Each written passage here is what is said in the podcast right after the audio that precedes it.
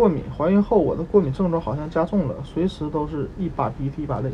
你可能是错把怀孕的鼻塞当成了过敏，这呃也可能是因为你的过敏现象确实加重了。一些幸运的女性，大约三分之一，怀孕时会暂时摆脱过敏，而不太幸运的人大概率也是三分之一，可能在怀孕。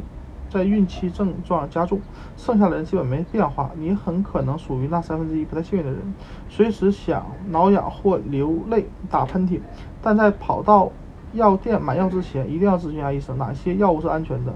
部分抗组胺药物和一些药物可以在孕期安全使用。如果在发现自己怀孕前已经服用了不安、不确定其安全性的药物，现在也不必担心。怀孕前接受过敏原注射治疗比较安全，大部分专家认为最好不要在孕期接受过敏原注射治疗，因为可能引起不可预知的反应。孕期对过敏的最佳办法是预防，避免接触可能诱发过敏的物质，也许能降低宝宝对这些物质过敏的可能性。想要减少喷嚏次数，试试以下办法：如果花粉或其他户外的过敏源让你烦恼，在容易过敏的季节，可尽可能待在有空调和空气过滤器的室内。从户外进入洗室内要洗手、洗脸、换衣服，要以去除花粉。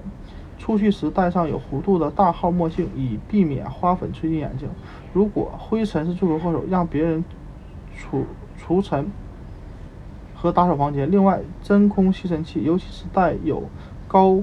效空气过滤的湿拖把，或用湿布罩着的扫扫帚，扬起的灰尘更少。超纤维、超细纤维麻布也比传统的鸡毛掸子要好得多。不要去灰尘多的地方，比如阁楼或很多旧书的图书馆。